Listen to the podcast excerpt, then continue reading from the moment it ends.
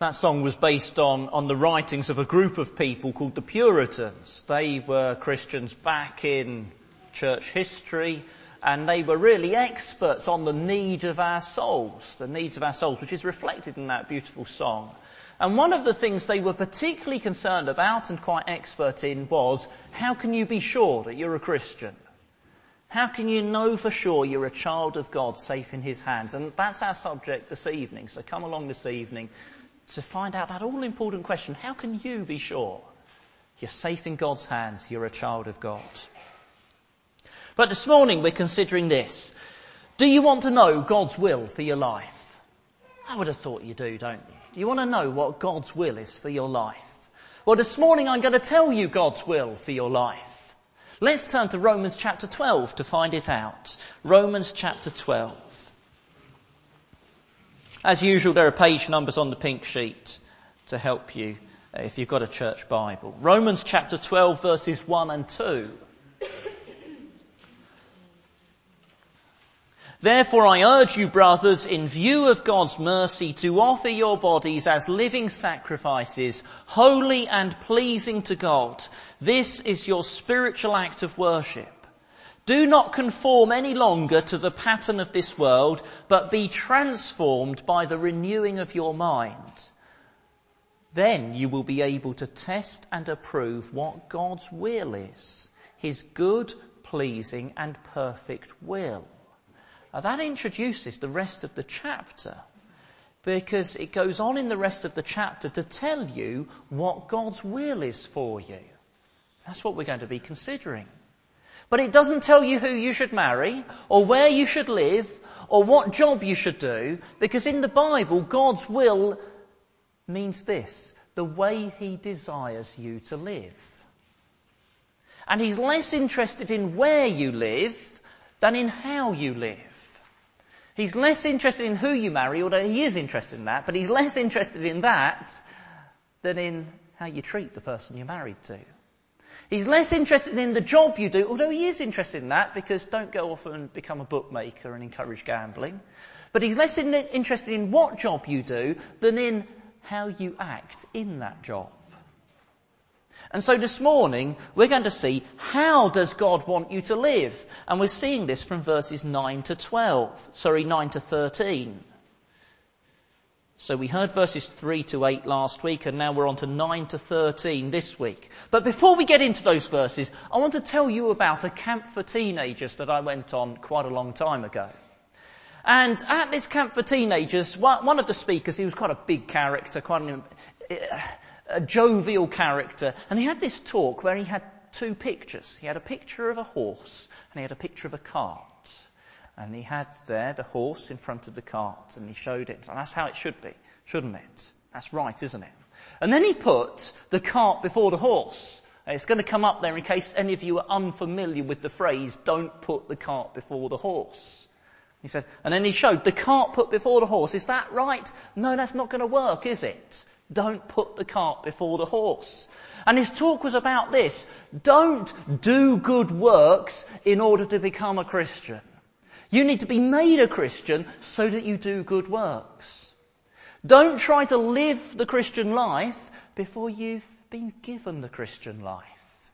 You need to put your trust in Jesus so you're given the Christian life and then live it. Then do the good works. Trust Jesus to save you and then live differently. And he kept putting up the pictures. Here's the horse in front of the cart. That's right. Now here's the cart before the horse. That doesn't work, does it? Don't put the cart before the horse. Don't try to live the Christian life before you've been given the Christian life. And you're given it by trusting in Jesus. Afterwards, I heard someone say uh, to someone else, What did you think of that talk? And I said, Oh, he's a big character, isn't he? It's a good talk, yes, but it, it was a bit of a sledgehammer to crack a nut. And I thought, No, it's not, because it's not a nut that he was cracking. It's a tough, tough lump of iron that needs a sledgehammer. Because we keep tending to trust in what we do. It's so deep rooted in us, this idea that we will make ourselves right. And so you must notice that what we're hearing this morning comes after verse 1. It all depends on verse 1. Therefore I urge you, brothers, in view of God's mercy. It's for people who've received God's mercy. And you receive it by trusting Jesus' death on the cross. You receive it by clinging to Christ as Saviour. Don't put the cart before the horse. It doesn't work. What you're hearing this morning isn't how to receive mercy, it's how to respond to mercy after you've received it. So have you received it? Have you cried out to God for it? Are you trusting not what you do, but what Jesus did so that you can have God's mercy? That's the all important question. Actually, if you haven't received God's mercy, uh, that's more important than anything else I'm going to say the rest of this morning. You need to cry out to God because He sent His Son to die so you could receive mercy. How do you respond once you have received that mercy? Well, the answer is in verse 9. You must respond by sincere love. Sincere love to God and to others. It must be sincere, not a show, not false. How do you tell if it's sincere? By the strength of your emotions? Well, I hope you have strong emotions, but that's not good enough. That doesn't show it's sincere. People can have strong emotions and it not be sincere love. The rest of the paragraph shows us some ways we tell. Is our love sincere? Let's read it now. Verses 9 to 13. Romans 12 verses 9 to 13. Love must be sincere. Hate what is evil. Cling to what is good. Be devoted to one another in brotherly love. Honour one another above yourselves. Never be lacking in zeal, but keep your spiritual fervour serving the Lord. Be joyful in hope, patient in affliction, faithful in prayer. Share with God's people who are in need. Practice hospitality. It might look like just a series of unconnected sayings, but it's telling us this. Love must be sincere, so, firstly, hate what is evil, cling to what is good. See that there in verse 9. Now I remember reading quite a while ago in the news about a British man who went to the Philippines and he fell in love with a woman there, but she was already married. And he got himself in trouble with the law. And he left the country. And if I've remembered rightly, uh, the news, it was in the news because if he went back, he would be in serious trouble with the law. And he was interviewed in the news and he was completely bemused by this. How can I be in trouble with the law for loving someone? And that's typical of our society, isn't it? In our society, love is a feeling and it mustn't be restrained and there's no limits put and love it's nothing to do with laws in our society. But in the Bible, love is this. You don't do things that are bad for others and dishonouring to God, whatever you may feel. In our society, we have, we want love, not laws. But in the Bible, you put love into practice by keeping God's law. Oh yes, it's more than just doing things. But you put that love into practice by keeping God's law.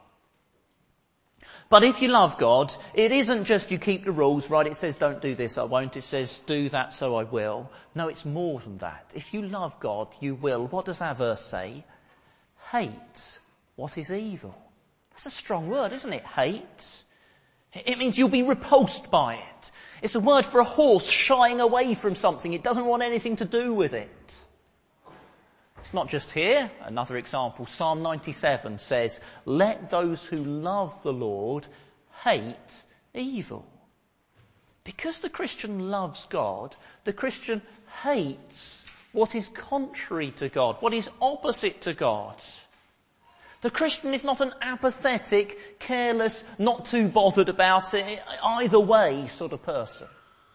The Christian is not a, well, I suppose I shouldn't sort of person. The Christian hates evil, is distressed by evil, isn't happy to watch evil as entertainment on TV. There's a test for you. Love must be sincere, so hate evil. But opposite to that, cling to what is good. The word here is, is a word like glue. In fact, it's a word used sometimes for the marriage bond, for the oneness there is in marriage. In other words, the Christian isn't someone who reluctantly, well, I suppose I should do it, I'll get on with it grudgingly. No, the Christian is someone who delightingly has, what good can I do? Is there some good I can do? And sticks to it like glue. What's a practical example of this? Well, that's easy. Jesus. There's a children's song, I don't suppose they sing it anymore, but it went like this Gentle Jesus, meek and mild. But Jesus was not mild about evil. He hated it. He spoke fiercely against religious hypocrites. And he clung strongly to what is good. He hated what was evil. He clung to what was good to live the life we should have lived. So he could die the death we deserve to die. So we should be like him. What is this good that we should cling to? Says cling to what is good, but it doesn't define what is good, does it? Well, yes, it does. That's the rest of the paragraph. It's giving us some ways. So, love must be sincere, hate what is evil, cling to what is good. Love must be sincere, so secondly, be devoted to one another in brotherly love. Verse 10. Be devoted to one another in brotherly love. See it there? Now, when it says brotherly, it's telling us this is about within the church. That's what's being described. The church is the Christian's new family. Christians are brothers and sisters to each other who are to love each other sincerely, and that means being devoted to each other. What is devoted like? How would you describe the word devoted? Well, I think this might help. Imagine a mother who has two children who need 24 hour care and her time goes into them, being with them, feeding them, preparing medicine. Because she's doing that, there are other things maybe she'd like to do, but she doesn't do. And there might be other people she'd like to see, but she doesn't see. Because she gives those children priority. She's devoted to them. Maybe she gets tired, but she continues. And not just for a week, and not just for a month, but for year after year after year. Can you imagine that? Well, some of you don't need to because you know who I'm thinking of. That's devotion. That's sincere love. And it's a hard thing. It's a hard thing, but it's a lovely thing. That devotion. And our verse tells us, verse 10, that that's what we should be like with each other. Okay, we may not get to her standards, but we should be putting ourselves out. We should be making time for each other caring for each other, giving your fellow Christians priority in your life. That means there's some other things you might want to do and you leave aside because you're devoted to those sitting around you now. That means you carry on doing it. You stick with your fellow Christians. The church isn't a club you try for a while and then you get niggled about something. Oh, they're doing things that I don't like now. I'll clear off somewhere else. No, it's a family to stick to to be devoted to. What's a practical example of this? Well, I've given you one, but I'll give you another. Jesus. Having loved his own who were in the world, he loved them to the end. He gave up heaven for them. He gave up glory for them. In the end, he even gave up his life for them. We should be worshipping that example of devotion, but not just worshipping, we should also be like him. Love must be sincere, so here's a third one. Honour one another. See it there in verse 10? Honour one another above yourselves. Oh, it's a bit questionable how to translate it actually. It could be outdo each other in giving honour. But whatever it is, it's certainly saying honour one another. Now, think of someone you think worthy of honour. It could be someone who's devoted their lives to doing good to others. And you think, there's a person worthy of honour. It could be a great achiever. A great brain like Stephen Hawkins. A great sportsman who's excelled. It could be someone in high position, like the Queen. But I expect you can think, I hope you can think, can't you, of someone you think is worthy of honour. Now, if you met him or met her, how would you show your respect?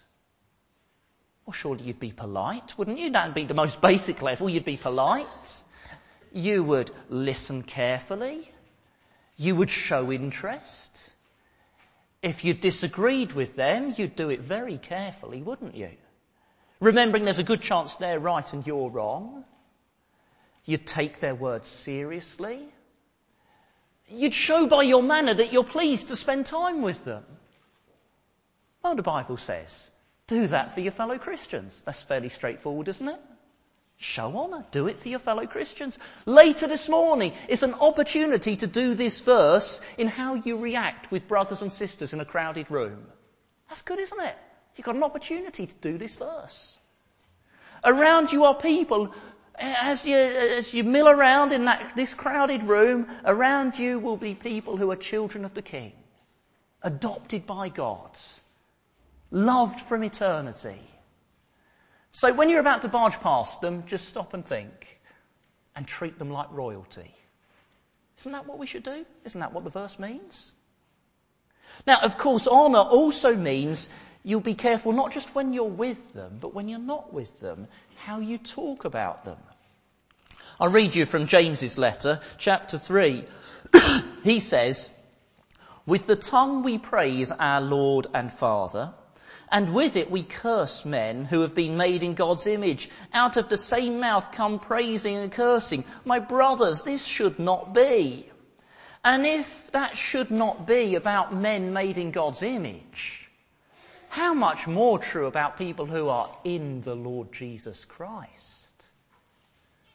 Honouring them means not just when you're with them, but when their backs are turned. When you're far away from them. How do you talk about them? Oh yes, sometimes people need correcting, but they never need gossiping about. And even when they need correcting, do it with honour shown to them. What's a practical example of this? Oh, of course, it's Jesus. A despised woman washes his feet, and the Pharisee looks down on her, and Jesus commends her to the proud Pharisee.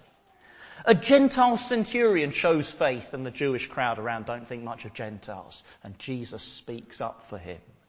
He who is so far above us, he didn't look down on the little people. He honoured others. What a remarkable Lord of Lords he is. Think of that. He's Lord of Lords, he's King of Kings, and he honoured the leper, the blind person, the immoral woman, even. Be like him. Love must be sincere, so, fourthly, never be lacking in zeal. Verse 11. Verse 11, never be lacking in zeal, but keep your spiritual fervour serving the Lord. Now, this paragraph is about love for fellow Christians. It is in three or four chapters that are just about all about relationships within the church, between us. And yet it's not just a human centered thing. It is the overflow of a heart that loves God and is eager to serve the Lord. I reckon if you if you know many Christians, and if you think about those you know who are enthusiastic for the Lord, aren't they nearly always also people who care for others, who love their fellow Christians? Well, my experience is they have been, and I expect it is yours too. The two go together. Enthusiasm for the Lord and love for fellow Christians. Now in verse 11 we've got this word fervour. Do you see that there in verse 11? Fervour. It's an interesting word. It's from the word for boiling water. Picture a saucepan and in it, it's on your hob in your kitchen, and in it is water boiling. It's restless, isn't it? It's fierce. It's bubbling up. And it's saying that should be us. There are people in our town, an awful lot of them, who don't know Jesus. And we should be restless to do something about it. The name of Jesus is blasphemed every day. And, and we should be like fiercely boiling water about it, bubbling up with indignation that our Lord is dishonoured. That should be us. Or are you like a pan of lukewarm water? Still, quiet, motionless, laid back about Jesus, not really excited about serving the Lord. Well, the picture in verse 11 is this. You need the fire of the Holy Spirit to get under your saucepan and to heat you up. That's what you need. It could be translated as set on fire by the Spirit. That's what you need. What's a practical example of this? You've guessed, haven't you, who I'm going to say? It's Jesus. He was filled with the Spirit without measure. And the zeal, zeal for the Lord's house ate him up. Nothing laid back about Jesus. He was living the life we should have lived, so he could die the death we deserve to die, so we should be made like him. Love must be sincere, so, fifthly, be joyful in hope. Verse 12. Be joyful in hope, patient in affliction, faithful in prayer. What has this got to do with sincere love? Am I pushing things to suggest that this whole paragraph is about sincere love? No, I don't think I am. Interestingly, in the original it doesn't say love must be sincere, it just says sincere love, as if it's a heading. What's this got to do with sincere love? It's got a lot to do with sincere love. Because sincere love means devotion. And we've seen that devotion is hard work. It's self-denying. It's putting others first. It's putting yourself out. Think of that example of the devoted mother. Hard work. But being a Christian and having love doesn't take away that deep human, I'd like some comfort, please. I'd like something to look forward to for myself, please. Doesn't take that away. Doesn't make that wrong. So you can't keep going in sincere love just by your enthusiasm and your energy and your activity. You need something to look forward to. You can't keep going in sincere love unless you have a firm grasp of this gospel hope. Remember where you're heading to be with Christ. Remember, you can miss out on comfort here, and you won't be the loser for it because you've got limitless comfort ahead. And so it says, be joyful in hope. You can't have this sincere love unless you've got the hope. Because you'll just give up. You need something to look forward to. This hope can keep you going. What does it say in verse 12? It can keep you going patiently in affliction. It can keep you going enduring in when it's hard work to love. Of course, you won't without prayer. So it tells us be faithful in prayer or literally persist in prayer. You won't keep the hope and you won't keep going in the afflictions unless you're persisting in prayer. Do you see, love isn't just trying harder to be nice. If anyone's listening to this and thinks, right, I will go away and try harder to be nice, you won't manage it. No, it's, it's talking about something deeper than that. Love must be nourished and fed by hope, patience, and prayer. Sincere love requires a firm grip on the gospel and a close walk with God. What's a practical example of this? You know the answer, don't you? It's Jesus. What does it say about him? For the joy that was ahead of him, he endured the cross, scorning its shame. He was going to be with his father. The father he knew because he spent those times in prayer with him. That's how he managed to keep going in his costly love to you and me, because of the joy that was ahead of him. Funnily enough, the joy of being with us. Isn't that strange? He did it for us. He did it so we should be like him. Love must be sincere. So, lastly, share with God's people who are in need. Verse 13. Verse 13. Share with God's people who are in need. Practice hospitality. Now, I don't think this needs explanation, actually. I think if we're honest, we know what it means. It doesn't need explanation. But I think we do need to be urged to get on and do it.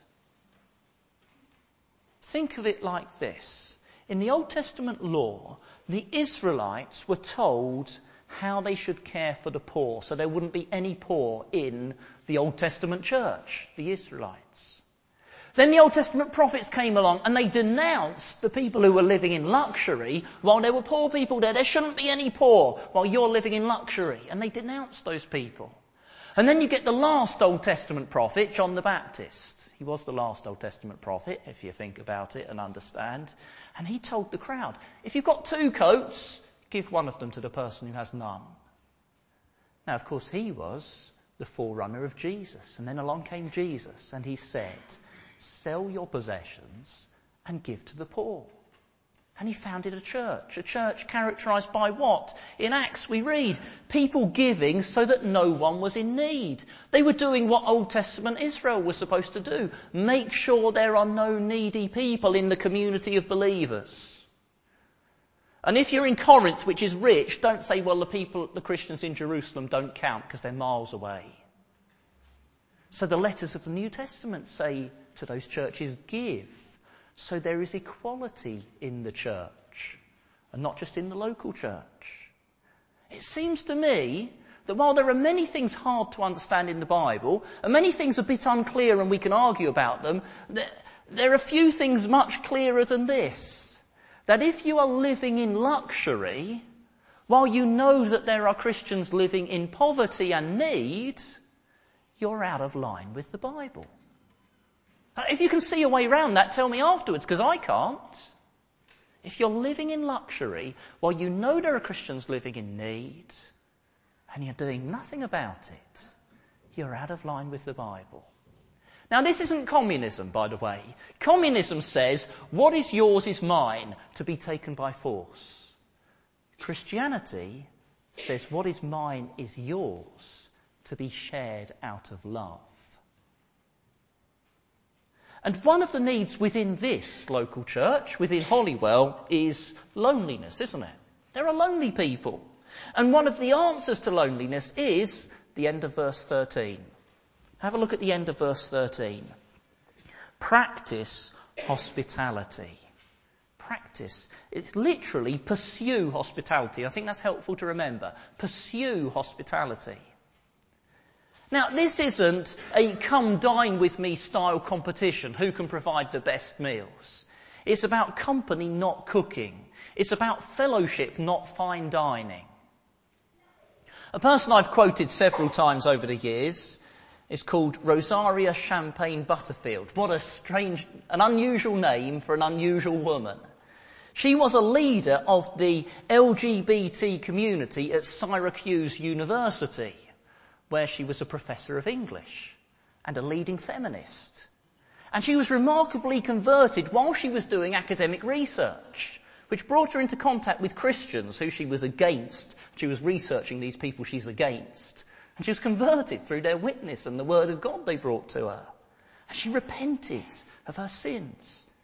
And she is clear that her previous lifestyle and identity were wrong. She's very clear it's both her lifestyle and her identity were wrong. But she also says this that LGBT community was a very good example of hospitality. In fact, she says she learnt, she's in a sense learnt her Christian hospitality from that life back then. Because every evening someone in that community had an open home so that no one had to be alone. That's interesting, isn't it? So there would be no one needy among them, needy of company. There was always an open home. Every evening. Now that's a big challenge to us, isn't it? Because I reckon we're nowhere near up to that standard of that group of sinners, and they are sinners, but we're not up to their standard. We have plenty of people who are on their own on a Sunday, let alone every day. More hospitality would really make a big difference to this church. Sometimes people ask, how can I serve in the church? Oh, there's loads of ways you can serve, but here's one that would really make a big difference. Giving hospitality. Just inviting someone around your house. Spending time with them. Now, I know people's situation affects how they can do this, and we can't all be pressured to do it in the same way. But verse 13 says, pursue hospitality. In other words, seek out what way could you be doing this? This is a very practical paragraph, verses 9 to 13. I don't think it's hard to understand, but it does require us to do it. And this is how we do verse 1. Do remember where it's all come from. Verse 1. Therefore, I urge you, brothers, in view of God's mercy, to offer your bodies as living sacrifices, holy and pleasing to God. This is your spiritual act of worship. Then Paul goes on to tell us how we do it, including verses 9 to 13. That means whatever singing, whatever praying, whatever listening you do here at church, you're not a real worshipper if you don't do verses 9 to 13. Love must be sincere. So put into practice what you've heard this morning. But if you're not a Christian, don't put the cart before the horse. Have you remembered that? That's the most important thing for you this morning. Don't put the cart before the horse. First, you need to cry out to God for His mercy.